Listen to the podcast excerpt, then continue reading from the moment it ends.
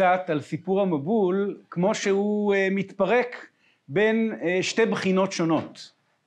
בחינה אחת היא בחינה ששמה את האדם במרכז ואת הקשר של האדם עם הקדוש ברוך הוא ובחינה שנייה היא בחינה שמביטה על הבריאה כולה ועל היחס בין אלוהים לבין הבריאה שלו וראינו שסיפור המבול מתפרק בצורה די טובה לשני סיפורים באופן הזה.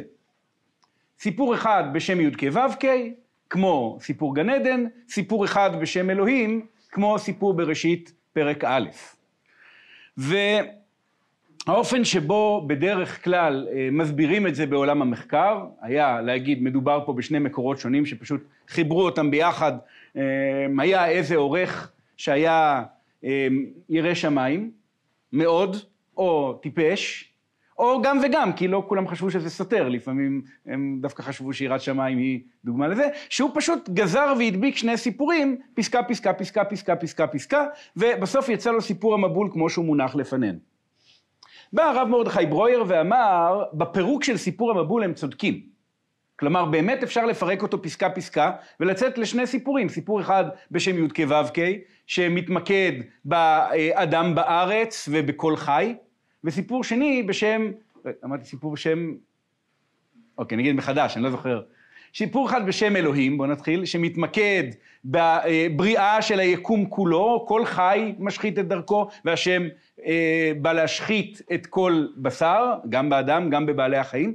סיפור שני, הוא סיפור בשם י"ק ו"ק, שהוא סיפור יותר קרוב, סיפור יותר אישי, שבו העיקר הוא החטא של האדם, והמערכת יחסים היא קרובה גם בין האדם לבין הקדוש ברוך הוא, שמופיע בשם י"ק ו"ק, גם בין האדם לבין בעלי החיים. ושני הסיפורים האלה, אומר הרב מרדכי ברויר, הם שתי בחינות, שני היבטים שונים בסיפור המבול. ששניהם מסופרים לנו כהמשך לרעיון של שני היבטים בסיפור בריאת העולם. עכשיו, מטבע הדברים, כשאדם נתקל באמירה הזאת של הרב מרדכי ברויר, הוא מרגיש חוסר נוחות איתה. כי הרי מה הוא עושה בעצם? הוא אומר, לקחנו סיפור אחד שאפשר לזהות את ההרכבה שלו בקלות, עם הכפילויות ועם הסתירות, לקחנו את התיאוריה ההיא ושמנו עליה כיפה, ואז אמרנו, אל תקרא לזה מקורות, בוא תקרא לזה בחינות, אבל אתה עדיין מפרק את זה לשניים. עכשיו קודם כל הרב מרדכי ברויר היה מסכים חצי עם מה שאמרנו. הוא אה, מספר שבאמת כך הוא היה עובד הרבה פעמים, הוא קרא חומרים של עולם הביקורת, ועיקר העבודה שלו הייתה לגייר אותם, אבל אה, לאו דווקא לחלוק עליהם, בהרבה בחינות או אפילו רבים אה, ביקרו אותו שהוא נצמד מדי לפעמים לעולם הביקורת. אני רוצה היום ללכת לענף מחקר אחר, לגמרי שונה, שגם הוא נחשב כמאתגר את סיפורי התורה באופן כללי, ובמיוחד יותר מכל סיפור אחר את סיפור הבריאה, אה, את סיפור המבול, סליחה, ולהראות איך שני הענפים המחקריים האלה יוצאים עם תוצאות סותרות לגמרי. והענף השני שאני רוצה לדבר עליו היום הוא הענף של סיפורי המזרח הקדום. אם, אני אנסה להסביר רגע מה אני רוצה לומר, אם סיפור המבול נראה לפי המבט הביקורתי כטקסט שחייבים לפרק אותו לשניים, שני טקסטים שונים שנכתבו, ככה יגידו מבקרים, בתקופות שונות ובאזורים שונים, ביתר ספציפיות, אם נצמיד לזה כותרות לפי השיטה הקלאסית, המבקרים יאמרו, הסיפור של י"ק ו"ק נכתב אולי במאה העשירית או התשיעית לפני הספירה ביהודה. הסיפור של שם אלוהים נכתב בכלל אחרי שיבת ציון, בפחוות יהד, בהפרש של מאות שנים ביניהם, והם פשוט שני סיפורים שונים וסותרים, במה שאפשר לקרוא לו יהודה של אחרי שיבת ציון, אבל זה כבר פחווה, כן, אה, פחווה אה, פרסית, כן, אה, אין כאן שלטון אוטונומי לגמרי שלנו, אלא רק חצי אוטונומי, בפחווה שנקראת פחוות יהד, כן, הפחווה של יהודה. אז בואו נראה מה קורה אם אנחנו לוקחים עכשיו את סיפור המבול ומשווים אותו לסיפור המבול כמו שהוא מופיע בטקסטים מהעולם הקדום. אנחנו נדבר בעיקר על עלילות גילגמש ואני גם אזכיר קצת את הטרחסיס ואני אומר על כל אחד מהם איזושהי הקדמה קצרה. הרי אם, שני, אם סיפור המבול, כמו שאומרת העמדה הביקורתית, מגיע משני טקסטים שונים שנכתבו בעם ישראל בהפרש של 500 שנה אולי, והביאו בזה חושך גדול לעולם, כן, אוקיי, אז אה, מה יקרה כשנשווה את שני סיפורי המבול האלה לסיפור המבול שנכתב על ידי הבבלים אולי בתחילת האלף השני לפני הספירה. כלומר, כאלף שנים לפני החלק המוקדם ביותר של סיפור המבול בתנ"ך לפי הגישה הביקורתית. וכמה מאות שנים לפני אה, מתן תורה כפי שמלמדת אותנו המסורת. עכשיו ברור מה אנחנו אמורים למצוא, נכון? אנחנו אמורים למצוא שסיפור המבול הבבלי הקדום יהיה דומה או לסיפור של שם י"ק ו"ק, כי זה קדום יותר אצלנו, או מה שיותר הגיוני, לסיפור של שם אלוהים. כי יגידו לנו, הם ירדו לבבל, שם הם שמעו את הסיפור הבבלי, הם חזרו לארץ והביאו אותו. מה שיקרה כשאנחנו נקרא עכשיו את סיפור המבול הבבלי, זה שנגלה שההקבלה שלו יושבת בצורה נפלאה עם סיפור המבול התנ"כי, רק אם מאחדים את שם י"ק ו"ק ואת שם אלוהים. ברגע שמפרקים את זה, כמה מההשוואות היפות ביותר פשוט נעלמות. והתוצאה של המבט הזה, של אה, העולם הקדום, תחייב אותנו למבט יותר מורכב על סיפור המבול. כי אם הוא נוצר משני סיפורים מפורקים, כמו שאומרת הביקורת, הוא לא אמור להקביל לסיפורים, אה, אה, כאילו, איך אפשר לדמיין ששני סיפורים נפרדים חוברו ביחד באופן שיוצר הקבלה מושלמת אחר כך לטקסט שנכתב אלף שנים לפני כן, או אלף ומשהו שנים לפני כן. אז אה, בקיצור, אני עומד להציע מבט מאתגר שני על סיפור המבול. היי, hey, זה לא סיפור שלנו, הבבלים המציאו את זה לפנינו. ולנסות להראות ששני המבטים המאתגרים האלה, שכל אחד מאתגר מכיוון אחר, מקזזים אחד את השני ויחזירו אותנו אה, למבט אה, שלישי על סיפור המבול שיהיה בפעם הבאה. אז בואו לרגע נניח את הפתיחה הזאת בצד, שנועדה לחבר אותנו למה שעשינו בשיעורים הקודמים, ונדבר קצת על ממצאים מהעולם הקדום, על סיפור המבול הבבלי, על ההקשר הסיפורי שלו, ואז נתחיל לקרוא. טוב, אז... אה, בואו נדבר קצת היסטוריה. ארכיאולוגיה היא מדע צעיר, הוא מתעסק בעבר הרחוק, אבל כמדע היא מדע די צעיר.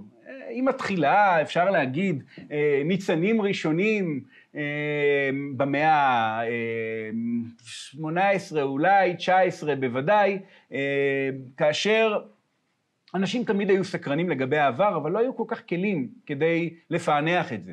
אבל כבר כשנפוליאון יוצא למשל כדי לכבוש את מצרים וממשיך לישראל, למזרח הקרוב, מה שהוא מנסה לכבוש, הוא כבר מביא איתו משלחת של חוקרים, מלכתחילה, אנשי מדע, שעניינם לגלות תגליות ארכיאולוגיות ולהסביר את משמעותם, ולא רק תגליות ארכיאולוגיות, גם אחרות. ולמשל, אבן הרוזטה, ששימשה לפענח את כתב, את כתב החרטומים, נמצאה במסע הכיבוש של נפוליאון. כלומר, זה מלכתחילה, זאת הייתה אחת המטרות, ו... מה? לא, לא, לא. אמ, וגם המפענח היה צרפתי, כן? למה שהוא היה באותה חבורה, היה בצרפת, שמפוליון. אמ, וגם בריטים שלחו את ידם בהזדמנויות של קולוניאליזם בכל מיני ממצאים של המזרח הקדום, אה, צרפתים כמובן וגם אחרים. אה, עכשיו, הארכיאולוגיה כמדע... לא, זאת ארכיאולוגיה פשוט מאוד מאוד פרימיטיבית. הם לא יודעים עדיין מה לעשות, הם מחפשים את הממצאים האקזוטיים ביותר, המסקרנים ביותר, המעניינים ביותר, אבל הם לא יודעים אה, לפענח שכבות, לא, כל הדברים האלה עוד לא הומצאו, הם יומצאו רק במאה ה-20. עכשיו, אה, מבחינת המקבילות בין התנ"ך לבין טקסטים מהעולם הקדום, נקודת מפנה מאוד מאוד חשובה קורית בשנות החמישים של המאה ה-19. כשארכיאולוג נקרא לו, בשם אה, הנרי אוסטין ליירד, אה, אה, מגיע למוסול בעיראק, שהיא ננבה המקראית, והוא חושף שם ספרייה כבירה, שהייתה דוגמת הספרייה הגדולה של אלכסנדריה, אם נאמר, עם עשרות אלפי לוחות שהוא מוצא כבר בשנים הראשונות שהוא אוסף שם, ממש מדפים שלמים שקרסו לרצפה, אבל הוא שולח רבבות לוחות חרס אה, לוחות טין אה, מיובש כתובים ממוסול בעיראק לבריטיש מיוזיאם, וכבר אה, יודעים לפענח את כתב היתדות. כרגע לא ניכנס לשאלה איך, אבל טכניקה דומה לאבן הרוזטה, כלומר כתובות רב-לשוניות שאפשרו לפענח את הכתובת. הטקסט הזה מגיע לבריטיש מיוזיאם, אבל אף אחד לא יודע איך להתמודד עם עשרות אלפי לוחות, כן? מפענחים אותם כבר דורות ועדיין לא מסיימים לפענח את הכל. ו...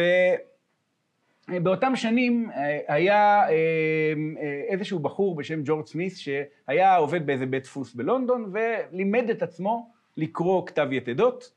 ובזמנו הפנוי היה הולך לבריטיש מיוזיאם בסקרנות לראות את הכתובות האלה החדשות. בשלב מסוים הם קלטו שהבן אדם אשכרה יודע לקרוא את הכתובות האלה, והחליטו להעסיק אותו בשכר כדי שיקטלג את הכתובות. כלומר, הוא יגיד מה זה הטקסט הזה, זה טקסט מיתולוגי, זה טקסט משפטי, זה חוזה, ויכתוב אות שמסמנת את סוג הטקסט ומספר. קטלוגי, כדי שאפשר יהיה בכלל לחלק את הממצאים האלה, ובזה רשמית הוא האדם הראשון בעולם של האשורולוגיה שקיבל משכורת כדי להיות אשורולוג. זה מאוד מאוד חשוב לאשורולוגים לציין את זה מדי פעם. אז אותו סמית' יושב לו שם ומפענח כתובות, ובשנת 1872, לפי סיפורים ואגדות, הוא מתחיל לצרוח בטירוף, פושט את הבגדים שלו, רץ ערום בחוצות הבריטיש מיוזיאם, אף פעם לא הבנתי את הקטע הזה בסיפור עד הסוף, אבל בריטים הם מה מוזר. וכשהוא נרגע ושואלים אותו מה קרה, הוא מספר שהוא מצא את סיפור המבול הבבלי. זה מעורר סערה מאוד גדולה, מהר מאוד יש מפגש של חברה המלכותית הבריטית לחקר, לא זוכר מה, המלך מגיע לשמוע את ההרצאה והוא מציג את ההקבלות בין סיפור המבול המקראי לבין חלק מתוך הלוח ה-11 בעלילות גילגמש, יצירה שנדבר עליה עוד מעט קצת יותר, וההתרגשות הייתה כבירה ואחד העיתונים אוסף כסף כדי לשלוח את סמית' למוסול בעיראק, לחפש את החצי השני של הלוח.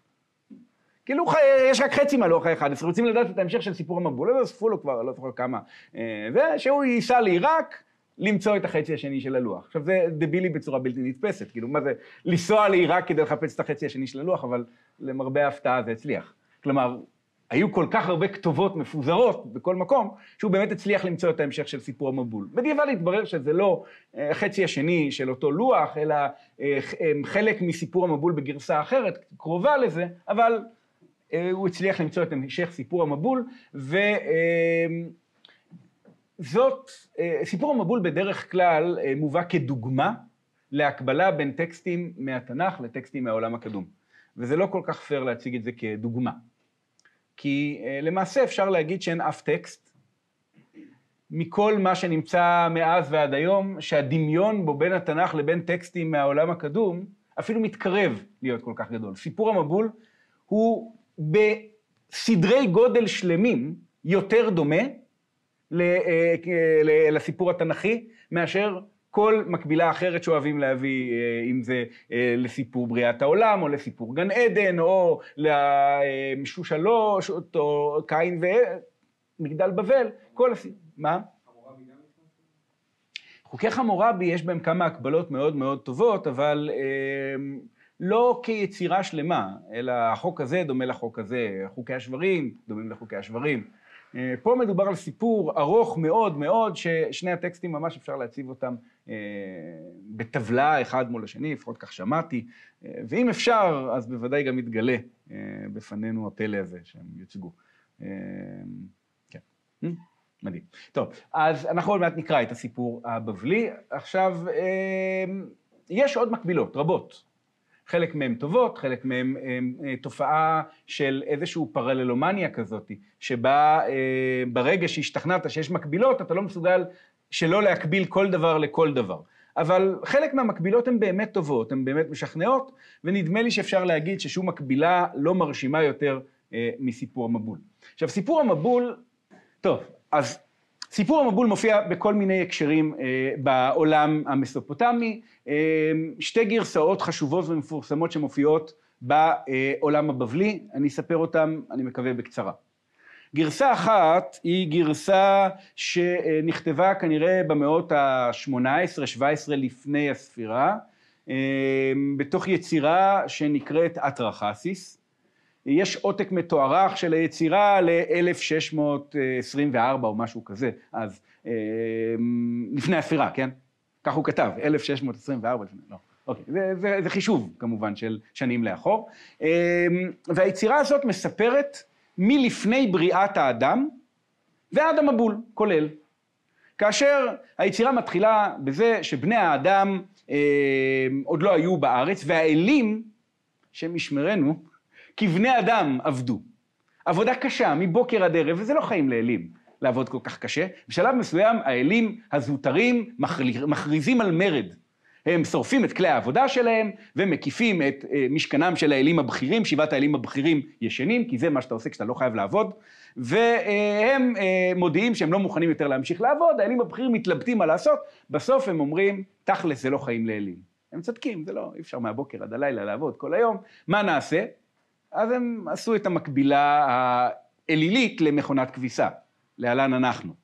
והם החליטו לברוא אדם, כלומר, לייצר אה, איזשהו יצור שיעשה את העבודות, כדי שהאלים כולם יוכלו לנוח. למה האלים צריכים לעבוד כל כך קשה? אדם לעמל יולד, ובני רשף יגביהו עוף, כן? זה הרעיון שנמצא שם. איך בורים אדם? אז צריך אלה כמובן, כי כדי ללדת איזשהו משהו צריך כוח זכרי וכוח נקבי, ואז צריך גם איזה שהם חומרים כדי ליצור את האדם הזה, אז הם לוקחים טיט, וגם חומר אלוהי מסוים, שצריך לערבב עם הטיט, כדי שאדם יהפוך להיות אדם. אתם יכולים לזהות כמובן אה, אה, דמיון מסוים לבריאת האדם של בראשית פרק ב'. אוקיי, אז מהו החומר האלוהי? הם אומרים חייבים להרוג איזה אל כדי לקחת את הדם של החיים שלו ולבלול אותו בתוך הטיט. כדי לייצר חיים, צריך לקחת חיים. איזה אל נבחר, איזה אל נבחר, hmm, אולי את הראש של המורדים. למה את הראש של המורדים? כי הוא הוכיח שהוא, יש לו תבונה יתרה. לפחות זו הגרסה הרשמית של הסיפור, אבל כולם מבינים יפה שהסיפור באמת בא להגיד, גם אם אתה צודק, לא כדאי לך לעמוד בראש המרד. תן למישהו אחר להיות הפרצוף של המרד, והם הורגים אותו בבשר ובדם שלו, הם בוללים את הטיט, ויוצרים מזה, האלים הגדולים גם יורקים על הטיט, והם יוצרים מזה אדם. והאדם צריך לעבוד נורא נורא קשה, וזה גם מה שהוא עושה במשך 1,200 שנה, עד שהתברר שכשהאלים בראו את האדם, הם לא חשבו על בני האדם, הם חשבו על עצמם, ובני האדם מולידים ומולידים ומולידים ומולידים, ונהיה המון רעש. אי אפשר לישון. הרי כל הרעיון של לברוא בני אדם זה שתוכל לישון בשקט, אבל מכונת כביסה הולידה עוד מכונות כביסה, שוליית הקוסם, וכל הבית עושה רעש של מכונות כביסה. מה עושים? אז מחליט אה, האל הראשי, בוא נהרוג אותם, שזה פתרון מאוד הגיוני וסביר למצב. איך הורגים אותם? הוא פונה לנמטר, אל המגפה, אומר לו, תהרוג את כולם במגפה. עכשיו, יש אל אחד מאוד חשוב אה, בעולם האלילי הוא בשם אה, או אנקי, כן, תלוי באיזה סט מיתולוגי זה, אה, של השומרים או של הבבלים, והוא אל המאגיה והחוכמה, מאוד קרוב לבני אדם, הוא גם היוזם של בריאת האדם. והוא פונה לחבר שלו, אטרחסיס, שפירושו היתר בחוכמה, כלומר מי שהוא חכם גדול, ואומר, יש לי פתרון בשבילך. מה הפתרון? תפסיקו להקריב לכל האלים, תקריבו מעכשיו רק לנמטר אל המגפה, ויהיה לו פדיחות, לא יהיה לו נעים שהוא הורג אתכם, כי אתם רק מקריבים לו ומפנקים אותו, והוא יפסיק להרוג אתכם. וזה מה שקורה, נמטר באמת מפסיק להרוג אותם, אבל הם כבר התמעטו, נהיה שקט, הכל סבבה, ל-1200 שנה הקרובות. אבל אז הם שוב מתרבים, ושוב נהיה רעש, ואז צריך שוב להרוג אותם. והם מנסים להרוג אותם בדרך שנייה, והם מנסים להרוג אותם בדרך שלישית, וכל פעם יש איזשהו פטנט דומה, ובסוף נמאס, ומחליטים שצריך להרוג אותם באופן סופי ומוחלט, וזה, האלים מתכנסים ביחד, מחליטים להביא מבול, שהוא שילוב כוחות של כמה אלים. בזה הם ישמידו את כל בני האדם, ויהיה להם סוף סוף שקט. והם יוכלו לישון. רגע, נקודת תורפה קטנה בתוכנית. אה, אם אין בני אדם, הם יצטרכו לחזור לעבוד, הם לא יוכלו לישון. עכשיו, האלים הם תמיד מהוללים בסיפורים האלה כרבי חוכמה וחסד ודעת והכל, ובאופן מדהים הם גם קצת אינפנטיליים. לא יודע להסביר את זה, הם לא חשבו על הרעיון הזה. זה ממש בולט בסיפור, הם לא עלו על דעתם שאם הם יהרגו את כל בני אדם, אז כל בני אדם ימותו. עכשיו, זה לא מובן מאליו, זו מחשבה מסדר שני או שלישי כמובן, כן? אבל אה, בכל זאת, זה אה, לא עלה על דעתם. זה ההקשר. הם בוטחים בהשם. זה ההקשר הסיפורי של אטרחסיס. וסיפור המבול מופיע בו כחלק מהרצף של הניסיונות להמעיט את בני האדם. הגרסה היותר מפורסמת של סיפור המבול מופיעה אה, באפוס הכי מדהים, אני חושב, שמגיע מהעולם הקדום בכלל, וזה יצירה מאוד רחבה, מאוד עמוקה, בשם עלילות גילגמש. עלילות גילגמש זאת יצירה שמספרת על מלך היסטורי שמלך בערך באלף השלישי לפני הספירה. היצירה עצמה היא כמובן אגדות על הדמות של המלך הגדול הזה, יש עליו כל מיני אגדות נפרדות, אבל זאת יצירה שאוספת את האגדות ביחד, ובתוכה מופיע גם סיפור המבול, אבל הוא מופיע כסיפור בתוך סיפור. אז מה הסיפור של גילגמש? שוב, תיאור קצר. גילגמש היה גיבור על. אה, מלך שהוא שני שליש אל, שליש אדם, מאוד חזק, מאוד מרשים, מאוד משועמם. ועשה צרות לאנשים של ערך. מה הוא עשה? למשל, הוא אה, היה חוטף בתולות ולוקח אותם מאימם, עושה זכות הלילה הראשון. כי אם תבינו, גילגמש היה צדיק בעצם. הוא רצה להחמיר כפי שתי השיטות בחז"ל של סיפור בני האלוהים ובנות האדם. ואז הוא גם היה שני שליש אל, שליש אדם, כי אימא שלו הייתה אלה, וגם, זו שאלה טובה, מתמטית, אני לא מבין את זה, אולי כי אבא שלו שודרג להיות אל אחרי המוות, ואז האחוזים השתנו איכשהו.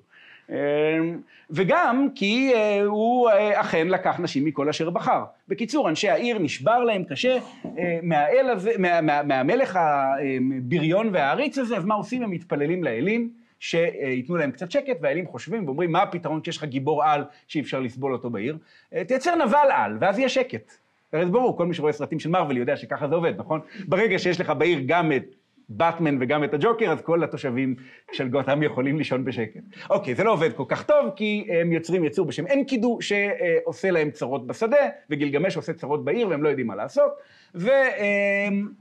וגילגמש, בהתייעצות עם אמו האלה נינסון, מחליט להתמודד עם אנקידו בצורה לא צפויה. במקום ללכת איתו מכות, שזה מה שאני חושב כולם חשבו שאמור לקרות, הוא שולח אליו קדשה. והקדשה מפתה אותו, ואין קידו הזה, שהיה עד למפגש עם הקדשה מין יצור פרא עם שיער ארוך, שלא אוכל לחם ולא שותה בירה, כמו שגברים אמיתיים צריכים לעשות, באמת, ככה הם חושב, אה, תפסו, אלא יונק מהחיות ורץ עם אה, חיות הפרא, אחרי אה, שהוא שוכב עם אותה קדשה, הוא פתאום מגלה שחיות הבר בורחות ממנו, שימיו כאיש פרא נגמרו, הוא לא יכול יותר לחזור אל האינטימיות הזאת עם הטבע. אמ, ואז אותה קדשה, שמחת, אומרת לו, טוב, בוא, עכשיו אני אתרבט אותך, בוא אני אקח אותך אל עולם הרועים, שזה איפשהו באמצע הדרך בין אה, עולם הפרא לעולם העיר המתורבת, והיא אה, מספרת אותו ומושכת אותו בשמן ומאכילה אותו אה, לחם ובירה, וככה הוא הופך להיות אה, גבר מתורבת. עכשיו, אני חושב שבהתחשב בזה שאתם נמצאים בישיבה ואתם רואים חבר'ה שמתחתנים וזה, אתם ממש רואים איך עלילות גילגמש מול עיניכם. ההוא, אה, אה, הפרא עם השיער הארוך וזה, שפתאום מספרים אותו, פתאום אוכל כמו בן אדם, פתאום נראה כמו בן אדם, זה, זה, אני חושב שזה אגב באמת מה שרוצים להגיד, שהאישה שם היא סוכנת התרבות שמעבירה את הגבר מעולם הפרא שלו אל אה, העולם התרבותי, ובכלל זאת יצירה פסיכולוגית מאוד מאוד עמוקה. אה, גילגמש, כשהוא, אה, סליחה, גילגמש, אה, אין קידו, כשהוא חי אצל הרועים, שומע שגילגמש רוצה לנצל את זכות הלילה הראשון, כמו שקראו לתופעה אה, באמת המתועבת הזאת, שלא יאומן כמה תרבויות דיברו עליה לאורך ההיסטוריה. אז הוא מאוד מאוד כועס אין קידו, והוא מחליט ללכת ללמד את גילגמש לקח. ולפרק אותו במכות, והקרב ביניהם היה אדיר כל כך עד שבחלק מהגרסאות הלוח שבור במקום של הקרב, אתם מבינים את העוצמה, אבל בסופו של דבר הקרב בערך נגמר בתמונה הבאה, שניהם מסתכלים אחד על השני ואומרים, וואו, בחיים לא פגשתי גבר כמוך, אתה פשוט תותח, והם הופכים להיות החברים הכי טובים. ואז יש שניים משועממים בעיר במקום אחד. מה עושים שני גיבורים משועממים? הם הולכים לחפש צרות. אבל הפעם לא צרות מקומיות, הם מחליטים ללכת לחסל את חומבבא, מפלצת מיער הארזים, אה, אזור לבנון, אה, מתברר שזה מאכלס שם מפלצות האזור הזה כבר מימי הבבלים. אה, ובדרך יש להם חלומות ודאגות, ופותרים את החלומות על פי הפה, כן, חלום מזוויע כזה שברור שהם הולכים למות ממנו, ואומרים, לא, זה חלום טוב, הוא אומר שבעצם יהיה לך דברים טובים, לא משנה. בקיצור, הם מנצחים את חומבבא, חוזרים עם הראש שלו הביתה פחות או יותר, ומאושרים מאוד. אבל אז אמ, מופיע החלק הרומנטי של הסיפור. אחת האלות אה, מתאהבת בגילגמש, כי היא אומרת, וואו, הוא כזה גיבור אדיר, אני רוצה להתחתן איתו, והיא פונה אליו, וגילגמש בגדול אומר לה שהוא היה מעדיף להתחתן עם פרוצה מוכת הגבת מאשר איתה, שזה רעיון גרוע להגיד באופן כללי אה, לנשים, ולאלות כנראה זה רעיון אפילו פחות מוצלח, אבל הוא אומר לה, תשמעי, אני בודק את רקורד הבעלים הקודם שלך, אף אחד לא נמצא איתנו כאן היום, ואין לי שום רצון להצטרף לרשימה הזאת.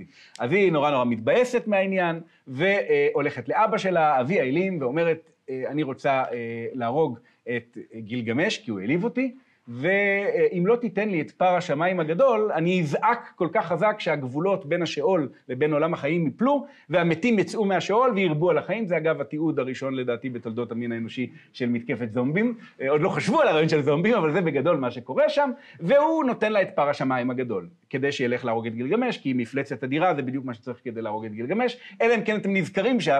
הסרט הראשון בסדרה היה גילגמש ואין קידום מחסלים מפלצות. ואז אתם מבינים שזה פשוט תירוץ עלוב כדי לצאת לסרט השני בסדרה, כי גילגמש ואין קידום הורגים גם את פר השמיים. זה לא כל כך מצליח, אה, ואז היא מתבאסת, ועדיין רוצה להרוג את גילגמש. אבל אה, לשלוח עוד מפלצת זה כבר היה ממש תירוץ עלילתי קלוש, אי אפשר ממש להצדיק פרק שלישי בסדרת גילגמש ומפלצות על זה, אז היא מחליטה להשתמש בנשק אחר שאף אדם, גם גיבור, לא יכול לעמוד מולו, לשלוח מחלה. המחלה לא מכה בגילגמש, כי הוא הגיבור הראשי של הסדרה, אלא בסיידקיק שלו, באנקידו. כי אי אפשר להרוג את גילגמש, כי אז זה לא היה נקרא עלילות גילגמש, אני חושב שכולם מכירים את הפרינציפ הזה. אנקידו מת, וגילגמש לא מסוגל להאמין שהוא מת באמת. הוא לא נותן לקבור אותו, שבעה ימים עד שתולעת לא נופלת מהפו, כנראה שהוא הריח פעם עבודה זרה או משהו ולכן... עד שתולעת נופלת מהפו של אנקידו, ואז אה, אה, גילגמש מאבד את שפיות דעתו. הוא עוזב את העיר, יוצא אל השדה, אה, ערום, פרוע, שיער, רץ, במובנים מסוימים, מי שחושב על זה פסיכולוגית מבין שמה שקרה כאן זה שגילגמש חווה דרך המוות של אנקידו לראשונה בחייו את המוות שלו עצמו. כלומר, הוא מבין שהוא יכול למות כמו שאנקידו מת, והוא הופך להיות אנקידו לאיזשהו זמן. וכשהוא קצת חוזר לשפיות דעתו, מתחיל החלק השני, אפשר להגיד, של עלילות גילגמש, שבו גילגמש מגיע למסקנה שיש רק דבר אחד ששווה להקדיש לו את החיים, וזה?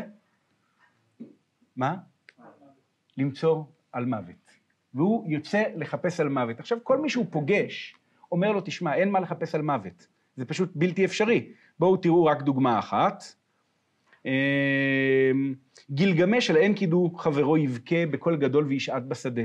אנוכי הלא כמו אין קידומו תמות? באה תוגה בתוך מאי, מוות יראתי ואשעט בשדה. שמש, אל השמש, נעצב, יצא אליו, אמר אל גילגמש, גילגמש, אנא תנוד, החיים אשר תבקש לא תמצא. ובהמשך הסיפור, זה מה שאומרים לו כל מי שהוא פוגש בגדול. בהמשך הסיפור הוא מגיע למשהו שהוא בבחינת המסבעה שבסוף היקום כזה, אה, איזשהו בר כזה, המוזגת שם, מה שנקראת סידורי, אה, בהתחלה היא רעה מאיש הפרא, בסוף כשהיא פותחת היא שואלת אותו, מה קרה לך, מה אתה עושה פה? והוא אומר, איכה אשקוט, איכה החריש, חברי אשר אהבתי היה לעפר, האם לא כמוהו אנוכי אשכב לא אקום לדור ודור? מאז הלך לא ראיתי חיים. ואותה אה, מוזגת אומרת לו, אה, רק שנייה עוד כמה מילים, המוות אשר מפניו יראתי, אל נא אראה. המוזגת אמרה אליו אל גילגמש, גילגמש, אנא תנוד, החיים אשר תחפש לא תמצא. כאשר בראו האלים את האדם, מוות שעטו על האדם, ואת החיים שמרו בידם. עכשיו, בשורות שדילגתי, שקצת חבל שדילגתי אותם כאן, היא גם אומרת לו מה כן לעשות. בכל עת יהיו בגדיך לבנים, אה, כזה, ושמן על ראשך על יחסר, ראה חיים עם אישה אשר אהבת.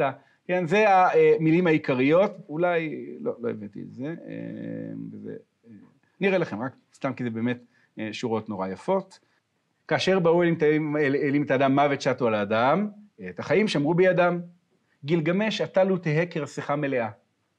אתה יום ולילה תשמח. יום ולילה עשה שמחה, לו יהיו בגדיך לבנים, ראשך לו יהי רחוץ, במים לו תטבול, הבט בילד האוחז בכפך, רעיה לו תשמח בחיקך, כזו וכזה משפט האדם.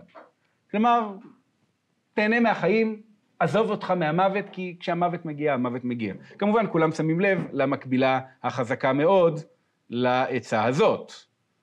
כן? אמ, לך אכול בשמחה לחמך, ושתה ולטוב עיניך, כי כחבר הצעה אלוהים את מעשיך. בכל עת יהיו בגדיך לבנים, ושמן על ראשך על יחסר. חיים עם אישה אשר אהבת, כל ימי חיי אבלך אשר נתן לך תחת השמש, כל ימי הבלך כי הוא חלקך בחיים, ובעמלך אשר אתה עמל תחת השמש. כל אשר תמצא ידך לעשות בכוחה עשה, כי אין מעשה וחשבון ודעת וחוכמה בשאול אשר אתה הולך שם. בסדר, אז אה, אה, גילגמש מקבל את העצה הזאת בעצם. תהנה מהחיים כל עוד שאתה חי, אין מה לעשות. מוות זה גורלו של כל אדם. וגילגמש לא משתכנע, כי הוא שמע על מישהו אחד שכן זכה לחיי נצח, ופה זה מפגיש אותנו עם הסיפור שלנו. גיבור המבול. הוא קיבל חיי נצח, מתברר, וכאן גיבור המבול נקרא לא אטרחסיס, אלא אוטנפישטים. ואוטנפישטים, מי שמצא חי... חיים, כן? נפישטים כמו נפש. ואוטנפישטים, גיבור המבול, חי איפשהו בקצה של העולם, והוא קיבל חיי נצח, וגילגמש אומר, אני חייב למצוא אותו, כדי להוציא ממנו את הסוד, איך הוא קיבל חיי נצח. וכשהוא יגיע לפגוש את אוטנפישטים, הוא יגיד, תגיד לי, אוטנפישטים, איך קיבלת חיי נצח? ואז, סיפור בתוך סיפור, אוטנפישטים יגיד לו, אני אספר לך את סיפור המבול, כדי שתבין איך קיבלתי חיי נצח. הסיפור המבול בעצם נמצא בתוך עלילות גילגמש, אבל הוא לא חלק מעלילות גילגמש במובן שזה לא משהו שקרה לגילגמש, אלא סיפור מוכר כבר שמספרים לגילגמש. סיפור, אז בואו עכשיו נקרא את סיפור המבול, כי... אה, במקומות שונים, כאשר הנוסח הראשון נמצא, כמו שאמרנו, בננבה המקראית, אחרי זה נמצאו עוד נוסחים בכל מיני מקומות, זה היה סיפור מאוד מוכר. שכמו שאתה רואה, אפילו בשיעור הזה דיברנו על שתי גרסאות בבליות שלו. טוב, אז הנה סיפור המבול כמו שהוא מופיע בעלילות גילגמש. גילגמש אמר אליו אל אוטנפישתים יושבים מרחקים. הביט בך אוטנפישתים, הן, אה, סליחה, מידותיך לא שונות הנה, הן כמוני כמוך, ואתה לא שונית, הן כמוני כמוך. חוץ מהבדל אחד קטן, כמובן שיש לך חיי נצח, שזה העיקר של העניין. גמרתי בליבי לעשות עמך מלחמה, כלומר להוציא ממך את הסוד במכות כנראה, שזה גיבור פעולה קלאסי, אה, ואתה רפוי ידע אל מול פניך, והוא משתמש פה בטכניקה מאוד לא גברית, הגד לי איך התייצבת במבחרת האלים וביקשת חיי נצח, הוא פשוט שואל, שזה לא יאומן, כן, זו תובנה עמוקה. אה, מה זה מבחרת? רק הערה קטנה, זו מילה שלא קיימת בעברית. המתרגמים פשוט כל כך אהבו את המילה הזאת, אה, פוחור, באכדית, שהם הפכו את זה למילה בעברית. נבחרת זה אספה, קהל. כן? מבחרת האלים זה כמו סוד קדושים, או משהו כזה, במקבילה המקראית. ותנפישתים אמר אליו אל גילגמש, אגלה לך גילגמש דבר נצורות וצפונות אשר לאלים לך אגידה. שור ופק, העיר אשר אתה ידעת, אשר שפת נהר פרת יושבת, העיר ההיא קדמונית, והאלים אשר בקרבה, האלים הגדולים, נשאם ליבם לאבי מבול. נשבעו שבועה, אביהם, אנו, יועצם הגיבור, אין ליל, נושא חניהם, נינורתא, שם הרמאים אשר להם, אנוגי. הנסיך אה נשבע עמהם, והגיד דבריהם לסוכה. הוא נשבע, כמובן, שהוא יחד עם כל האלים יחסל את בני האדם במבול, וברגע שהסצנה הזאת נגמרה, הוא רץ כדי לספר לחברו איך להינצל מסיפור המבול. הוא לא בדיוק מדבר איתו, כן, הוא לא בדיוק מדבר איתו, הוא מדבר עם הקיר. במקרה יש בצד השני של הקיר מישהו, אז הוא לא יכול להיות אשם בעניין הזה. סוכה סוכה כותל כותל, סוכה שימינה כותל הסכת, אישור פק בנו ברטוטו, הרוס בית בני ספינה. רכוש מאס, נפש חיה, העלה זרע נפש כל חי אל לב הספינה. אני מדלג על הסוגריים המרובות, אני רק אגיד, זה כל מיני תוספות מעניינות שיש באטרחסיס ואין בעלילות גילגמש. אני מוותר עליהן אה, כרגע. הספינה אשר אתה תבננה, לו תהיו מידותיה תואמות, לו ישבו רוחבה ואורכה, כמו האפסו, אותה תקרא. האפסו זה המים המתוקים שמתחת לארץ, וכמו שהם, בשונה מהים, יש להם כאילו תקרה של אדמה, אז הספינה הזאת היא צריכה להיות מקורה כמו האפסו. למה היא צריכה להיות מקורה? או, יבואו מים גם מלמעלה ולא רק מלמטה, אז היא צריכה להיות ספינה משונה, סגורה. אנוכי אבינותי ואומר אליה אדוני, אדוני הדבר אשר אתה ציוויתני שמעתי ואנוכי כועסה. אך מה אשיב לעיר, לעם ולזקנים? כלומר, אני אבנה תיבה, ואז כולם יגידו, ותנפישתי, מה אתה עושה? ואני אגיד להם, אני בונה תיבה. הם יגידו, למה אתה בונה תיבה? אז כי האלים החליטו להביא מבול ולהרוג את כולם, ואז מה כולם יעשו? יבנו תיבות. ואז האלים יסתכלו מלמעלה ויגידו, היי, משהו שם קורה, כולם התחילו לבנות תיבות. ואז במקום מבול של מים, זה יהיה מבול של אש, לא רעיון טוב. ברור שצריך לשקר להם. אסור שהם ידעו שהולך להגיע מבול, השאלה רק איך מתחמקים מזה. פתח את פיו וידבר, אמר אליי אל עבדו. בן אדם, אתה כה תדבר עליהם, אמרתי אל ליבי אין לי לשנאני, לכן לא עוד אשב בעירכם. עכשיו תראו, שנייה, האם אין לי לשונא אותו? אה, התשובה המוזרה היא כן, רק זה לא מדויק. אין לי לשונא אותו כי אין לי לשונא את כל בני אדם, הוא רוצה להרוג את כולם, אז כן, אפשר לומר שגם כל אחד מהם באופן אישי. אז מה הפתרון? לא עוד אשב בעירכם, על אדמת אין לי לא אציג רגלי, ארדה אל האפסו, ועם אה אדוני אשב. הוא רוצה לרדת לאפסו, אה גר באפסו, ואז זה מסביר להם משהו. מה זה מסביר להם? למה צריך? תיבה. כלומר, זאת ההופעה הראשונה בתולדות המין האנושי של איזה רעיון? צוללת. נכון? זה נורא יפה. כדי לרדת לאפסו צריך ספינה מקורה כמו האפסו, כדי שאפשר יהיה לצלול אל המרחבים של המים האלה שמתחת לארץ. ואתם, כשאני אלך, או, איך יהיה לכם טוב, עליכם ימטיר רוב ברכה. המון ציפורים, שלל דגים. כן, יעופו עליכם ציפורים, דגים יעופו עליכם, מרוב שאין לי להתלהב שאני לא נמצא כאן. עכשיו, הכל אמת במובן מסוים, רק לא במובן שבה הם התכוונו. הם חשבו, נגיד, שהוא מדבר במטאפורות. אבל הוא די התכוון למילים שהוא אמר ממש.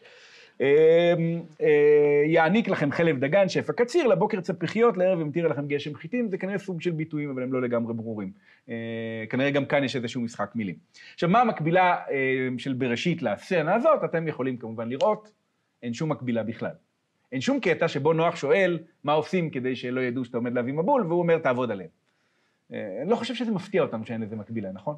כלומר, אם הייתה מקבילה, זה היה ממש מפתיע. אבל עכשיו, יש מקבילה במדרש.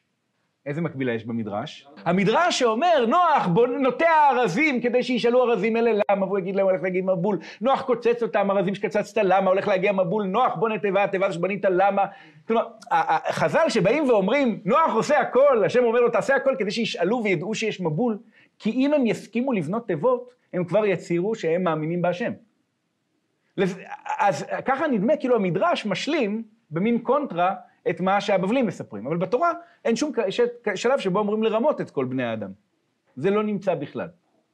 אוקיי. וכמו השחר עלה, נאספה הארץ אליי, הנגר נשא את קרדומו, חרש... כיוון שהזכרתי מקבילות קצת למדרש, הנה קטע שדילגתי עליו כי הוא מהטרחסיס, אני טועה אם הוא הזכיר לכם מדרש מסוים, לי הוא מזכיר מאוד. פתח הטרחסיס את פיהו, וידבר ויאמר ליה אדוניו, ואנוכי לא עשיתי ספינה מעודי. איך אתה אומר לי לבנות ספינה? כי אני אף פעם לא עשיתי כזה. צור צורה בקרקע, אראה את הצורה ואעשה את הספינה. אה, צר צורה בקרקע. לא יודע, לי זה ממש ממש מקפיץ מדרש, לא מסיפור המבול בכלל. נכון? והבנייה של המשכן, אה, יש בו כביכול קונספט דומה. טוב. אמ, הנה הבנייה של התיבה, חרש הקנים, אה, אה, חרש האבן, נשא את האבן אשר לו, הגברים עשו במלאכה, בני הבית שזרו חבלים, וכולי וכולי, בנו, בנו, בנו, בנו, בנו, בנו, בנו, לעם טבחתי פרים, שחטתי כבשים יום יום, תירוש, שמן, אה, שחר, שמן ויין, שתו האומנים כמו מי נהר, יעשו חג כביום ראש השנה, לבבלים היו, ראש השנה שלהם היה כמובן ב... ניסן, כן, הייתה להם גם כן שנה מעוברת, ירחית שמשית, ראש השנה, החודש הראשון היה בניסן, והיה להם אה, שני אה, קבצים של חגים חשובים בחודש הראשון ובחודש השביעי שפותח את החצי השני של השנה, היה חג שנקרא אקיטו, שבו, שאליו מתייחסים כאן. המצאת השמש החילות לבנות אותה, עד הערב שמש על מה מלאכת הספינה כי יגוע, אנשים להורידה למימה, שמו קורות לרוב, מאחור ומלפנים, עד אשר שקעה הספינה במים, שני שלישים מנה. כל אשר היה לי איתנתיה, כל אשר היה לי בכסף איתנתיה, כל אשר היה לי בזהב איתנתיה, כל אשר היה לי נפ... זרע נפש כלך איתנתיה. עכשיו זה נורא מעניין, כי אתם זוכרים מה אמר לו האל כשהוא ציווה אותו לבנות את הטבע? הוא אומר, עזוב אותך מכסף, תציל חיים. הגיבור של המבול אומר, זה קל להגיד, תשאיר את הארנק בבית, כשאתה יכול אולי לייצר לעצמך כסף, אבל לא יודע, נראה לי עדיף לצאת עם ארנק, מה שלא יהיה. אז נגיד אם שאלתם הדינוזאורים, למה הם לא עלו על הטבע? כנראה בגלל שהיה לו אה, כל מיני יהלומים וכאלה שהוא רצה לשמור, זה השערה. עוד דבר מעניין, העליתי אל לב הספינה כל משפחתי וקרוביי, בהמת השדה, חיית השדה, וכל חרש אומן את כולם העליתי, זה נורא מעניין. מה חריג כאן יחסית לסיפור המקראי? חרש אומן. למה, אה, אה, בוא נגיד, מה המשמעות של ההבדל? נצא ממש בקצרה. מי הם החרשים האומנים? בהקשר של סיפור המבול אצלנו, דיברנו על זה קצת כשלמדנו, אה, אה יבל, יובל, תובל, קין, הם כאילו החבורה הזאת. שהם החבורה, לפי מה שניסיתי להציע לכם, שנשמדים במבול, באבות שאין להם אה, בנים, ולא עולים לתיבה. כי המטרה הייתה להשמיד תרבות רעה. לעומת זאת פה המטרה היא להציל תרבות אה, טובה מבחינה, מבחינתם. נכון, בכל הסרטים האמריקניים האלה של האפוקליפטות יש כזה רעיון, אפוקליפטות, אה, רעיון של אה, אה, מבצע תיבת נוח כזה. שבו הם נוסעים מהר להצ... להביא את כל האנשים, יש איזה הר גדול שבנו מתחתיו, לא יודע, איזשהו קומפלקס שאמור להציל חיים גם במקרה של אסון גרעיני, או... והם נוסעים להביא מכל רחבי ארה"ב את כל האנשים הכי צדיקים והכי טובים וישרים ומוסריים ומתוקים, נכון? זה... לא, אוקיי, לא, לא בדיוק, אבל די דומה. הם הולכים להביא את מי? או מדענים צעירים, מבטיחים, אנשים אה, של טכנולוגיה שיודעים לבנות ולעשות. הם קוראים לזה תיבת נוח, אבל הם היו פשוט צריכים לקרוא למבצע הזה תיבת אותנפישטים, כן? זה, זה הסיפור. כן? כי המטרה של הסיפור המקראי היא למחות תרבות רעה, וכאן התרבות היא לא רעה, האלים רוצים פשוט להרוג את בני אדם כי הם יותר מדי. אין איזשהו עניין של למחות את התרבות. שמש שם לי מועד, לבוקר צפחיות, לערב ימטיר גשם חיטים. בוא אל לב הספינה, חתום פתחך. המועד ההוא הגיע, לבוקר צפיחיות, לערב המטיר גשם חיטים, ראיתי את פני היום, נורא למראה היה היום. באתי אל לב הספינה פנימה, חתמתי הפתח, לחותם הספינה, פוזור אמורי המלאך, נתתי את ההיכל על כליו. בואו נתעכב פה שנייה על הדבר הזה. אה, איפה פוזור אמורי נמצא? בתוך התיבה או בחוץ? בחוץ, חייב להיות. למה? אתה צודק, בדיעבד אנחנו נבין שהוא חותם את התיבה מבחוץ, שזה הכרחי, אבל מה הרמז הברור שהוא נמצא בחוץ? אה, הוא נותן את ההיכל ואת כליו. הוא אומר, אני נותן את הארמון שלי ואת הכלים לאדם ההוא שעשה את העבודה האחרונה לחתום את הטבע. אז הוא נמצא בחוץ, כי אחרת ההיכל והכלים. עכשיו, למה צריך בעצם מישהו שיחתום מבחוץ? נסו לחשוב אם אתם, יש לכם גג של בית ואתם אומרים, בוא נעשה חומר איתום, אבל רק מבפנים. לא עובד, נכון? חומר האיתום כלפי גשם, שהוא לא נורא כל כך, חייב להיות קודם כל מבחוץ. אתה לא יכול לעשות תיבה שיש לה פתח, והוא אטום רק מבפנים, הוא חייב להיות אטום מבחוץ. רגע, למה בספינות אין בעיה כזאת? אתה עולה על הספינה מעל פשוט, מעל הגוף, ישר אל תוך הסיפון, שהוא מעל גב, קו המים, אבל ברור שאם היה צריך לפתוח דלת מתחת קו המים, היה צריך לעשות איתום מבחוץ. עכשיו תראו את הנס הכי מוזר בתורה, אני חושב. כן, נקרא כאן, והבאים, אה, זכר ונקבה מכל בשר באו כאשר ציווה אותו אלוהים, ויסגור אדוני בעדו. ויסגור אדוני בעדו, זה אומר לכאורה שנוח וכולם נכנסו פנימה, ואז הקדוש ברוך הוא סגר את התיבה. למה הקדוש ברוך הוא צריך לסגור את התיבה? כשאתם קוראים שפוזור אמורי קיבל מתנה את ההיכל ואת כל כליו, זה מעורר בנו איזושהי התכווצות כזאת, נכון? כי יש משהו ציני בזה. אתה נותן לו מתנה, אה, בית, שאולי ייתן לו עוד כמה שעות של לטפס עוד קומה עד, ש, עד שהמבול מגיע אליו, אבל הוא לא, זה לא מתנה אמיתית. אה, ועל פניו, אם מישהו עשה לנוח טובה, הוא כבר היה צריך להיות בתוך התיבה ולא בחוץ. אז זה נס שיש לו רק הצדקה מוסרית, ככה נדמה. כדי שלא יהיה אף אחד שעזר בבניית התיבה ונמצא בחוץ. מי שבנה את התיבה זה נוח ומשפחתו, והם נמצאים כולם בפנים. אז זה נס מסיבות מוסריות לגמרי. וכמו השחר העיר, עלתה עננה שחורה מפאת השמיים, עדד, עדד הוא כנראה האל שנקרא בתנ"ך בדרך כלל בעל, אל סערה. כמובן מי שנזכר נגיד בסיפור המאבק של אליהו מול עבודת הבעל בישראל, אז מה הגזרה של אליהו? בצורת. מה הקשר בין אה, הדברים? זה די ברור, לא? ישראל מתחילים לעבוד את הבעל, אליהו אומר אין בעיה, בצורת. ואז מה, מה מביא את הגשם? איזה פעולה? הריגת נביאי הבעל. טובחים את נביאי הבעל לנחל קישון, ואחרי שהורגים את 450 נביאי הבעל, אז אליהו מתפלל ואחרי זה השם מוריד גשם. כלומר, אם הייתם חושבים שעבודת בעל תביא גשם ופגיעה בנביאי בעל תביא בצורת, בא הסיפור הזה ואומר בדיוק הפוך. עבודת בעל הביאה לכם בצורת, ולעומת זאת טביחת נביאיו מביאה גשם. אגב, איך נקרא שדה ששותה רק מגשם? עכשיו, אה, בואו נמשיך. אז עדד בקרבה ירם בקול, שולת וחניש הם אה, נושאי כלים שלו, אלים זוטרים, ילכו לפניו, נושאי הכלים ילכו על פני הרים ומישור, עמודי הארץ ער הקל, יעקור ער הקל הוא אל שאול, והתמונה, גם של המקרא, אבל גם של העולם הקדום, היא שהארץ עומדת על עמודים. יש אה, יסד ארץ על מכוניה, עמודי ארץ. עכשיו, השאול נמצאת מתחת. זה כמו המרפסת של הכביסה שהייתה פעם בבניינים, אתם זוכרים? או החנייה. יש, הבניין עומד על עמודים והרכבים חונים מתחת, אז זה השאול. ואם אתה רוצה לנענע את הבניין, אתה צריך שאל שאול ינענע את עמודי הארץ. אז עמודי הארץ ער הקל יעקור, אה, ילך נינורתא את הזכרים יפרוץ, האנונקי נשאו לפידים, האנונקי זה האלים הגדולים, אה, שבעת האלים הגדולים.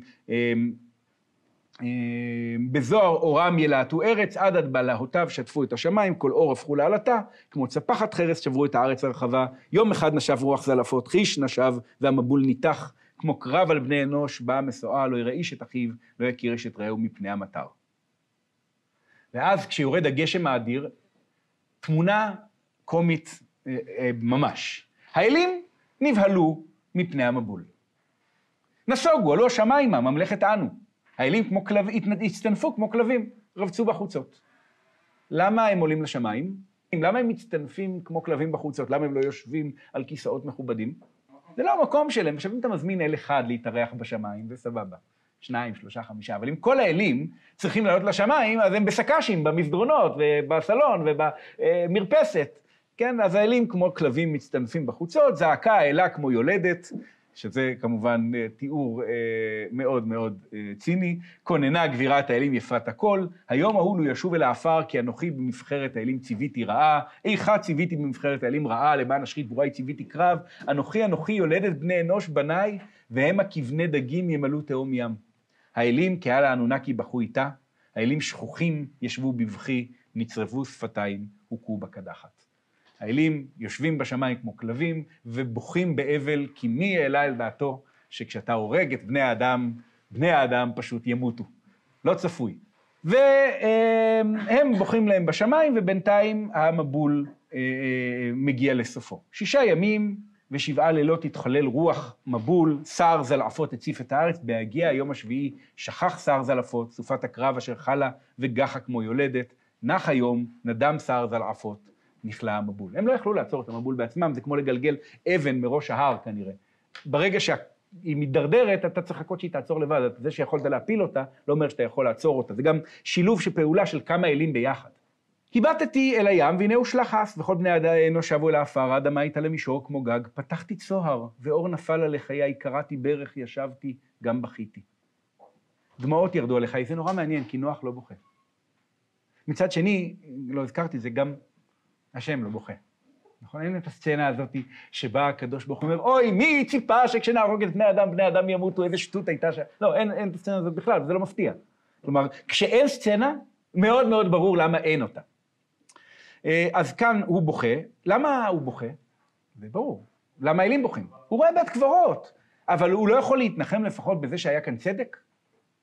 לא, למה? כי לא היה צדק, כולם מסכימים שלא היה צדק, זה נעשה בפעולה קפריזית. מוסר ההשכל כאן הוא אקולוגי, אני עוד מעט אנסה להגיד את זה.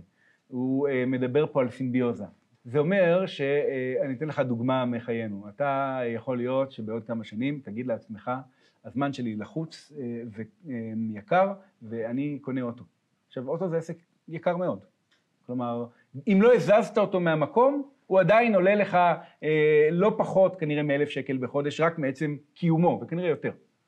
אמ, אבל אז השאלה מה קורה כשאתה אומר אני צריך לנסוע, נגיד, מירושלים לתל אביב, ניקח דוגמה נוחה, יש המון תחבורה ציבורית, אבל יש לך אוטו. האם אתה מסוגל להשאיר את האוטו, לעלות על אה, אוטובוס? זאת ההגדרה של מותרות, נכון? שאתה יכול לחיות בלעדיהם עד שיש לך אותם, ואז אתה לא מצליח להבין איך מסתדרים בלעדיהם אחרי שיש לך אותם. אמ, הסיפור של המבול, אני כבר קופץ אה, לסוף, הוא סיפור אקולוגי. מה הוא בא לספר? הוא סיפור סימביוטי, לא נדבר על המובן האקולוגי שלו. מה הוא בא להגיד? האלים לא באמת קלטו בשלב הראשון שזה שהם בראו את בני האדם לא אומר שהם פשוט יכולים לבטל את זה. כי הם כבר לא יכולים לחזור לעשות כביסה בנהר, זה פשוט לא אופציה. ואנחנו נראה את זה גם עוד קצת בהמשך הסיפור, והמטרה של הסיפור היא אה, להמחיש, לאזן את האימה מהפעולה האלוהית באמצעות קצת לגלוג על הפעולה הזאת, ולהגיד, אנחנו תלויים בהם, אבל האמת היא שבמובן מסוים גם הם תלויים בנו. ולכן מה תהיה המסקנה כלפי מבולים? שלא יהיה עוד, נכון. אה, אוקיי.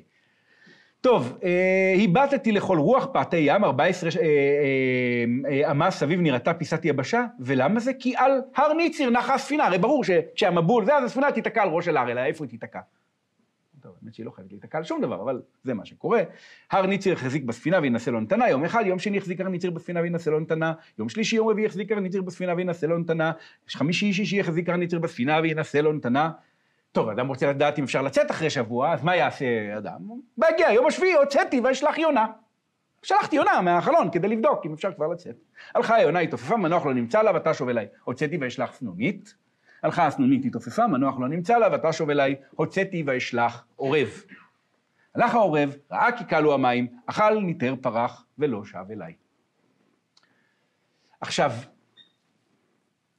היונה והעורב, זה כבר ספציפי ברמות שהן כאילו בלתי נתפסות, נכון? מילא הספינה נתקעת על ראש של ההר, עוד אפשר להגיד, אבל איך יודעים שאפשר לצאת? שולחים יונה, שולחים עורב, זה דבר מדהים. אמ, ואם אתם שואלים, רגע, אבל מה הקשר סנונית? אז אתם כבר לגמרי אומרים, המקבילה היא כל כך משכנעת שאני יכול להיכנס לרזולוציות כאלה, אני לא יודע מה הקשר של סנונית, ואני גם לא בטוח למה אנחנו יוצאים באמצעות יונה והם יוצאים באמצעות עורב. אבל ההקבלה פה היא אה, מדהימה. אה, טוב, מה עושים אה, אחרי זה? הלאה, הוצאתי כולם לארבע רוחות, אה, הקרבתי קורבן, ערכתי מנחה בראש פסגת ההר, שבעה ושבעה הגנות הצבתי, תחתיהם פיזרתי קנה, ארז והדס, כי ברור שכשאדם יוצא מהטבע, מה הוא עושה? מקריב קורבן. אתם רואים, זה ממש כל השלבים של הסיפור נמצאים פה, אה, מההודעה על ההשמדה העתידה, הציווי לבנות טבע, לאסוף נפש כל חי, להעלות את המשפחה, ההגעה של המב... עד רזולוציות כמו לשלוח יונה ולשלוח עורב. עכשיו תראו את השורה הבאה, שוב, אה, שורה מאוד מאוד קומית, אני חושב. האלים העריכו את הניחוח. האלים העריכו את הניחוח הטוב. האלים כמו זבובים נקהלו על בעל הקורבן. עכשיו, זה קצת כמו אה, תשעה באב והשכן מלמטה עושה על האש במרפסת, נכון? זה בערך התמונה. או לפתוח קופסת טונה בשטח, אולי זו דוגמה יותר טובה. פתאום זבובים שאתה לא יודע מאיפה הגיעו, מקילומטרים, מתקהלים על זה. עכשיו, הדמיון שיש בין הטקסטים הוא, הוא בולט, אבל יש כאן גם שוני מעניין. כי הקדוש ברוך הוא מריח את ריח הניחוח, ואז מה הוא עושה? כלום, כי כל החלק שלו בקורבן הוא להריח. כאן, מה התפקיד של הריח? לזמן. את האלים אל הסעודה, כי האלים באים כדי לאכול את הקורבן. ויחר כן, בבוא גבירת האלים, נשאה את ענק הזבובים הגדולים אשר עשה לענו בעלוץ ליבו, והיא אומרת, אלים כספירים אלה על צווארי לא אשכח, ימים אלה זכור אזכור ועד עולם לא אשכח. האלים יקרבו נא אל המנחה, אין ליל, בא לקרב אל המנחה, על אשר לא נמלח ויבא מבול, ובני אנוש בניי מינה לשחת. הוא לא רשאי לאכול מהסעודה הזאת שכולנו נהנים ממנה. ואחרי כן, בבוא אין ליל ראה את הספינה. ויזעם אין ליל. הוא בכלל לא ידע שמישהו ניצל. איך הוא יכול לדעת דבר כזה? מה, לראות ספינה אחת שתקועה איפשהו? חרון נמלל, אלי גיגי, מי זה מילאת נפשו? מי זה מילאת נפשו? אל יחי אדם לפי שחת. פתח נינורתא את פיהו וידבר, אמר אל, אל, אל הגיבור אנליל, אני לא רוצה לסכסך, אבל מי מבלדי אה יברא דבר? ולא אה ידע כל מלאכה. אומרת, תראה, אני באופן אישי הייתי בודק באזור של אה כשיש דברים כאלה, הוא אל חכם, יודע לעשות כל מיני... פתח אה את פיהו וידבר, אמר אל הגיבור אנליל. אני רוצה רגע להוסיף שורה מהטרחסיס, אולי אתם יכולים לראות, שם הוא אומר, הן עשיתי זאת למענכם, ציוויתי נצור חיים. הוא אומר, אתה שואל למה הצלתי בן אדם? ברור למה הצלתי בן אדם. בשבילכם, האלים, הצלתי בן אדם. כאילו, תארו לעצמכם שלא הייתי מציל אותו. כולם יושבים עכשיו ואוכלים, והם די מבינים שלמה הם כמו זבובים אה, אה, ניקלים על בעל הקורבן? לא היה להם אוכל במשך המון המון זמן. האלים בעולם הקדום תלויים לפרנסתם בבני אדם. בואו תראו בכל זאת משהו מטקסט אחר. אמ, למשל, כאן הבאתי אה, אה, תפילה של מלך איטי, שיש שם רעב, ואז הוא אומר, אם אתם, האלים, אדוני, לא תסירו את המגפה מארץ חתי, אופי הלחם ונוסחי היין יוסיפו למות, ואם הם יוסיפו למות, אתם, האלים אדוני, לא תקבלו עוד את מנחות הלחם ואת הנסחים שלכם. אז כדאי שתבינו איפה החמאה מרוחה על הלחם בעולם הזה שבו אנחנו נמצאים. טוב, זה... אז אה, אה, הוא ממשיך ואומר, איך לא נמלכת ותבא מבול? בעל החטא השת עליו חטאו, בעל העוון השת עליו עוונו, רחם בעל יכרת, תארך אף בעל יישחט. תחת המבול אשר הבאת, ארי יתנשא וימית בני אנוש. תחת המבול אשר הבאת, זאב יתנשא וימית בני אנוש. תחת המבול אשר הבאת, רעב ישתלח ויכה את הארץ. תחת המבול אשר הבאת, דבר ישתלח ויכה את הארץ. הוא אומר, הרי מה הבעיה שהייתה לנו? רעש. רעש. למה יש רעש? הרבה אנשים. מה הפתרון של אנליל? מה היה הפתרון של אנליל מלכתחילה? בוא נהרוג את כולם. מה אומר לו אה? הוא אומר, למה להרוג את כולם? למה? תהרוג אותם בתשלומים. חלק, חלק, חלק, חלק, לא את כולם בבת אחת. אתה צריך להרוג חלק. אז דבר ראשון, מה אתה עושה? אתה מחפש מי חטא, והורג אותו. מי שהיה בצבא מכיר את העניין הזה, צריך להשאיר צוות שמירה לשבת. זה נתון. מה אתה עושה בתור דבר ראשון? מחפש מי הסופה שלו במהלך השבוע ואומר, אתה שברת שמירה, יש לך שבת. גם הוא לא שובר שמירה, מישהו היה נשאר שבת, אבל... אבל אז הוא ממשיך ואומר, יש עוד פתרונות. זאב יתנסה ויעמיד בני אנוש, ארי יתנסה ויעמיד בני אנוש. הוא אומר, בעלי חיים יטרפו בני אדם, וככה יהיו פחות בני אדם. זאת אה, גישה, אה, כלומר, אם תבוא ל... אה, אה, בואו תראו עוד כמה גישות, דרכים להעמיד בני אדם, מאטרחסיס. תהי בבני אנוש יולדת ואשר לא תלד. תעשו עקרות לפעמים. תהי בבני אנוש המשקלת, תחטוף תינוק מעל ברכי היולדת. ויש גם עוד שיטות, כונני קדשות, כהנות גדולות משרתות בקודש, לו אסורות תהיינה. מיני לידה, כהנני כהנות קדשות וכהנות פרושות. כלומר, אפשר להמעיט בני אדם בכל מיני אופנים. עכשיו, בעצם, אם יבוא ילד בבלי לאבא שלו ויגיד, אבא, למה יש אסונות בעולם? למה אנשים מתים? למה זאב טורף בן אדם? למה התינוק הזה מת? אומר לו, אתה יודע למה אנחנו מתים? כדי שלא נמות, כדי שלא יהרגו אותנו. זה סיפור מאוד אקולוגי, כי מה הוא אומר בעצם? אם בני אנוש יתרבו ללא גבול, התוצאה תהיה שהעולם יקרוס ובני האנוש כולם ימותו. מה הפתרון לזה? אם יהיה דילול טבעי של בני אנוש באמצעות אויבים טבעיים, כמו זאב, כמו אריה, מחלות, מגיפות, אז לא יהיה מצב שבו היבשת כולה תוצף באנשים, ואז כאילו, אנחנו מתים כדי שלא נמות. אתם רואים שאין פה טיעון מוסרי אמיתי, אלא ממש מבט אקולוגי פרקטי, שאומר, אנחנו, אז אה, מה אתה אומר, אבא, אולי זה יהיה רעיון טוב למנוע אה, מחיות טרף לטרוף בני אדם? הוא יגיד, מה פתאום? אתה לא מבין, אם חיות טרף יפסיקו לטרוף, כולנו נמות. אנחנו והאלים חיים במין איזון כזה, שכל עוד הם מדללים את העדר, אז העדר ימשיך להתקיים. עכשיו, בואו תראו סצנה מדהימה. אתם זוכרים שבוע שעבר שלמדנו את הפסקה של אחרי המבול? בואו נזכר. השם פונה לנוח ולבניו ואומר להם, פרו ורבו ומילאו את הארץ וכבשוה. סליחה, ומילאו את הארץ. פרו ורבו ומילאו את הארץ, כן? והוא חותם את הפסקה ואומר, ואתם פרו ורבו שרצו בארץ, ורבו בה. אומר, רגע, פרו ורבו זאת המסקנה של סיפור המבול שלנו, ואיזה קטע שהמסקנה של סיפור המבול הבבלי היא, וימעיט בני אנוש, וימעיט בני אנוש. השם אומר, אני לא רוצה להמעיט בני אנוש. אני רוצה שיתרבו בני אדם, כי הרי הבעיה לא הייתה שהיו יותר מדי בני אדם, מה הייתה הבעיה? שהיה חטא, בדיוק, שהיה רשע. זאת הבעיה. עכשיו, אתם זוכרים את המצווה הנורא נורא משונה, שאומרת, ואך את דמכם לנפשותיכם אדרוש. מיד כל חיי אדרשנו. אומר השם, דעו לכם, אם תהיה חיה שתעז לפגוע בבני אדם, אני אדרוש את דמכם מידה. עכשיו, זה הגיוני בהקשר שלו, כי השם אמר, מותר לבני אדם לאכול בעלי חיים, אז אולי גם לבעלי חיים מותר לאכול בני אדם. אבל תראו איך זה דוקר את הנקודה, כשאנחנו שמים את מיד כל חיי אדרשנו מול, מול מה? זאב יתנשא ויעמיד בני אנוש, ארי יתנשא ויעמיד בני אנוש. אומר הקדוש ברוך הוא, חס ושלום. אין היתר לבעלי החיים ולא מצווה לבעלי החיים להרוג אדם. אלא איסור גמור, ובעל חיים שיעשה את זה, יידרש דמכם מידו, או מכפו, או משיניו, או ממה שלא יהיה. עכשיו, כשאתם רואים את המקבילה הזאת, שהיא, אני חושב, מקבילה מופלאה, וכשאתם רואים, נגיד, את המקבילה של הציפורים, שהיא מקבילה מופלאה, נכון? אני חושב שתי המקבילות, המקבילה הזאת שראינו עכשיו, כן, על פרו ורבו מול ימית וימית, מיד כל חיי אדרשנו מול אריה, זה של בחינת שם אלוהים. ולעומת זאת היונה והעורב, זה של בחינת שם י"ק ו"ק.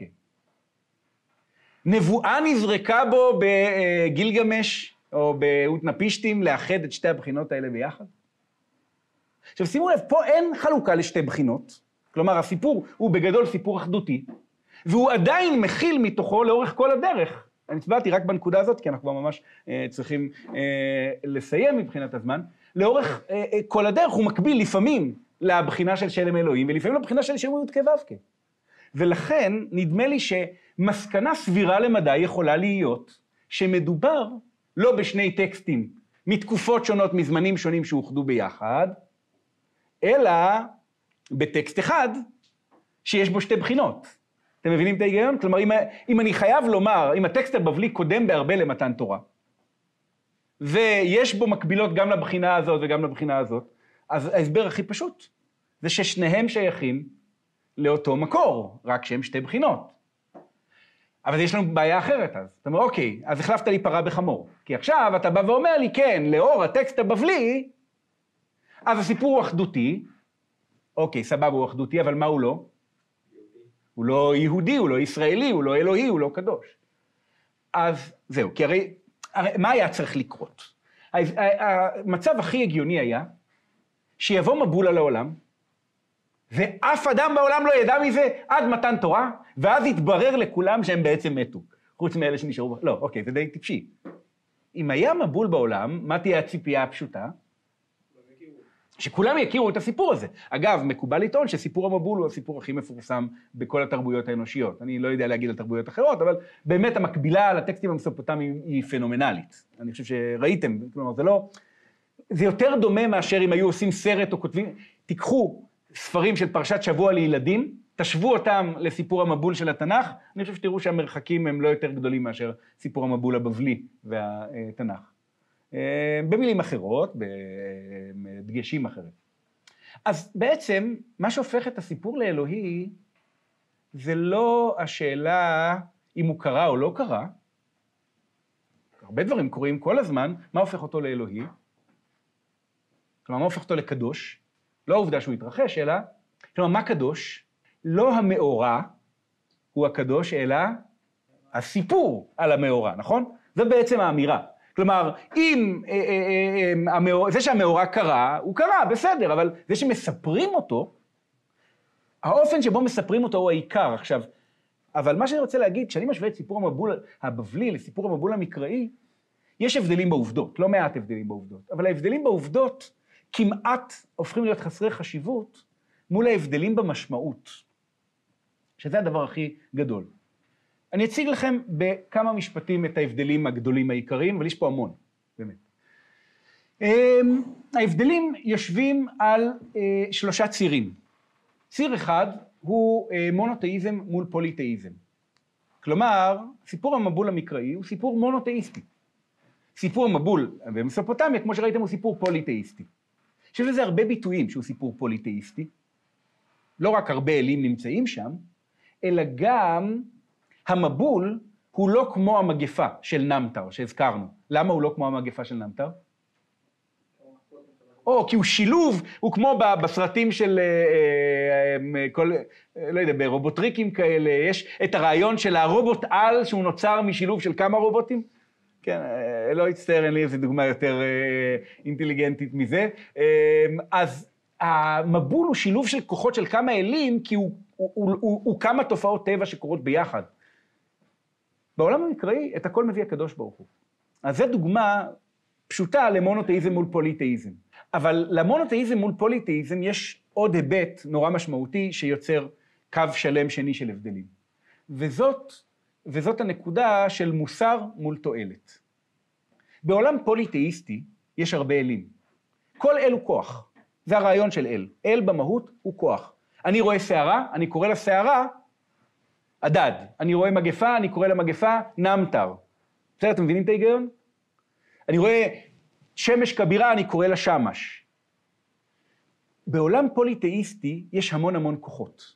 כל אל הוא כוח, כל כוח מקבל פרסונה, פרצוף, רצון, כוונה, משמעות. כל אל הוא כוח. אבל כל אל הוא לא רק כוח, אלא במקביל, כיוון שיש הרבה אלים, הוא גם כוח וגם חיסרון. למה הוא גם חיסרון? כי הכוח שיש לו, יש לו, ואין לו את כל הכוחות האחרים. לכל אל יש רק את מה שיש לו, ולא את מה שיש לאחרים. אה, זה לא מדויק, בגדול. לעומת זאת, מה קורה בעולם מונותאיסטי? אם יש אל אחד ואל זה כוח, אז הוא כל הכוחות כולם. מה חסר לו? שום דבר. והנה באה השאלה הגדולה של העולם המונותאיסטי, שאלה שכבר אלפי שנים אין לנו תשובה טובה אליה. אם הוא לא צריך שום דבר, אז מה הוא בעצם צריך? מה הוא רוצה? כלומר, יש... הוא לא צריך קורבנות, הוא לא צריך בית, הוא לא צריך אוכל, הוא לא צריך שתייה, הוא לא... אז מה הוא כן רוצה? והתנ"ך מציע כמה דברים שהקדוש ברוך הוא רוצה. אחד העיקריים שבהם, תחשבו למשל על פרשת משפטים שקראנו. אומר, השם, אני רוצה לכרות איתכם ברית. מה עיקר הנפח של הברית? תהיו רודפי צדק, תהיו אנשי מוסר, תהיו אנשי אמת, תהיו טובים אחד כלפי השני. למה בא מבול לעולם? או, מלאה ארץ חמאס, והשחית כל בשר את דרכו על הארץ. הוא לא אומר, אני לא יכול לישון מרוב הרעש, וצריך להרוג אותם. אין איזה משהו תועלתני כלפי הקדוש ברוך הוא, אלא אמירה שאומרת, אני נציג הטוב, הצדק, המוסר, המבול הוא המשפט הגדול, המשפט האולטימטיבי. עכשיו תראו, למה כל בני האדם מתים? רגע, בואו נחשב רגע פוליטאיסטית. אם כמעט כל בני האדם מתים, חוץ מאיזה אדם אחד והמשפחה שלו שניצלים, אז מה קורה באמת בשמיים, אומרים עובדי אלילים? כנראה שבעצם כמעט כל האלים, מה הם ניסו לעשות? להשמיד. אז איך קורה שמישהו בכל זאת ניצל? או, היה איזה אל אחד שהוא כן רצה להציל, בדיוק, זה ההיגיון הפוליטאיסטי. והרבה יותר קל להסביר מאשר בעולם המקראי של מחצתי ואני ארפא. אתה אומר, רגע, הקדוש ברוך הוא גם מי שמביא את המבול וגם מי שמציל? איך נסביר את זה? או, למה הוא הוריד את כל בני אדם? כי הם כולם רשעים, אז למה הוא מציל את נוח? כי הוא צדיק. כלומר, אותו כוח שאומר צריך להכות, הוא הכוח שאומר צריך לרפא. אין כוחות טובים וכוחות רעים, יש רק כוח אחד. אתם רואים, זה, זה דבר מדהים, כאילו זו תובנה מאוד מאוד עמוקה שהיא נובעת מתוך ההבנה של מה זה מונותאיזם. זה לא אחד וכמה רק, אלא המשמעות של זה שהוא אחד, זה שצריך להעביר, להבין את כל האופן שבו הוא פועל בעולם אחרת לגמרי. עכשיו, מרגע שמדובר בכוח אחד שהוא הכל, אז הוא גם לא כמנהג התוואים, ולכן הקדוש ברוך הוא לא מוצג בתנ"ך בדרך כלל כאל טבעי משום בחינה. אל טבעי, כלומר, שמש מזוהה עם השמש.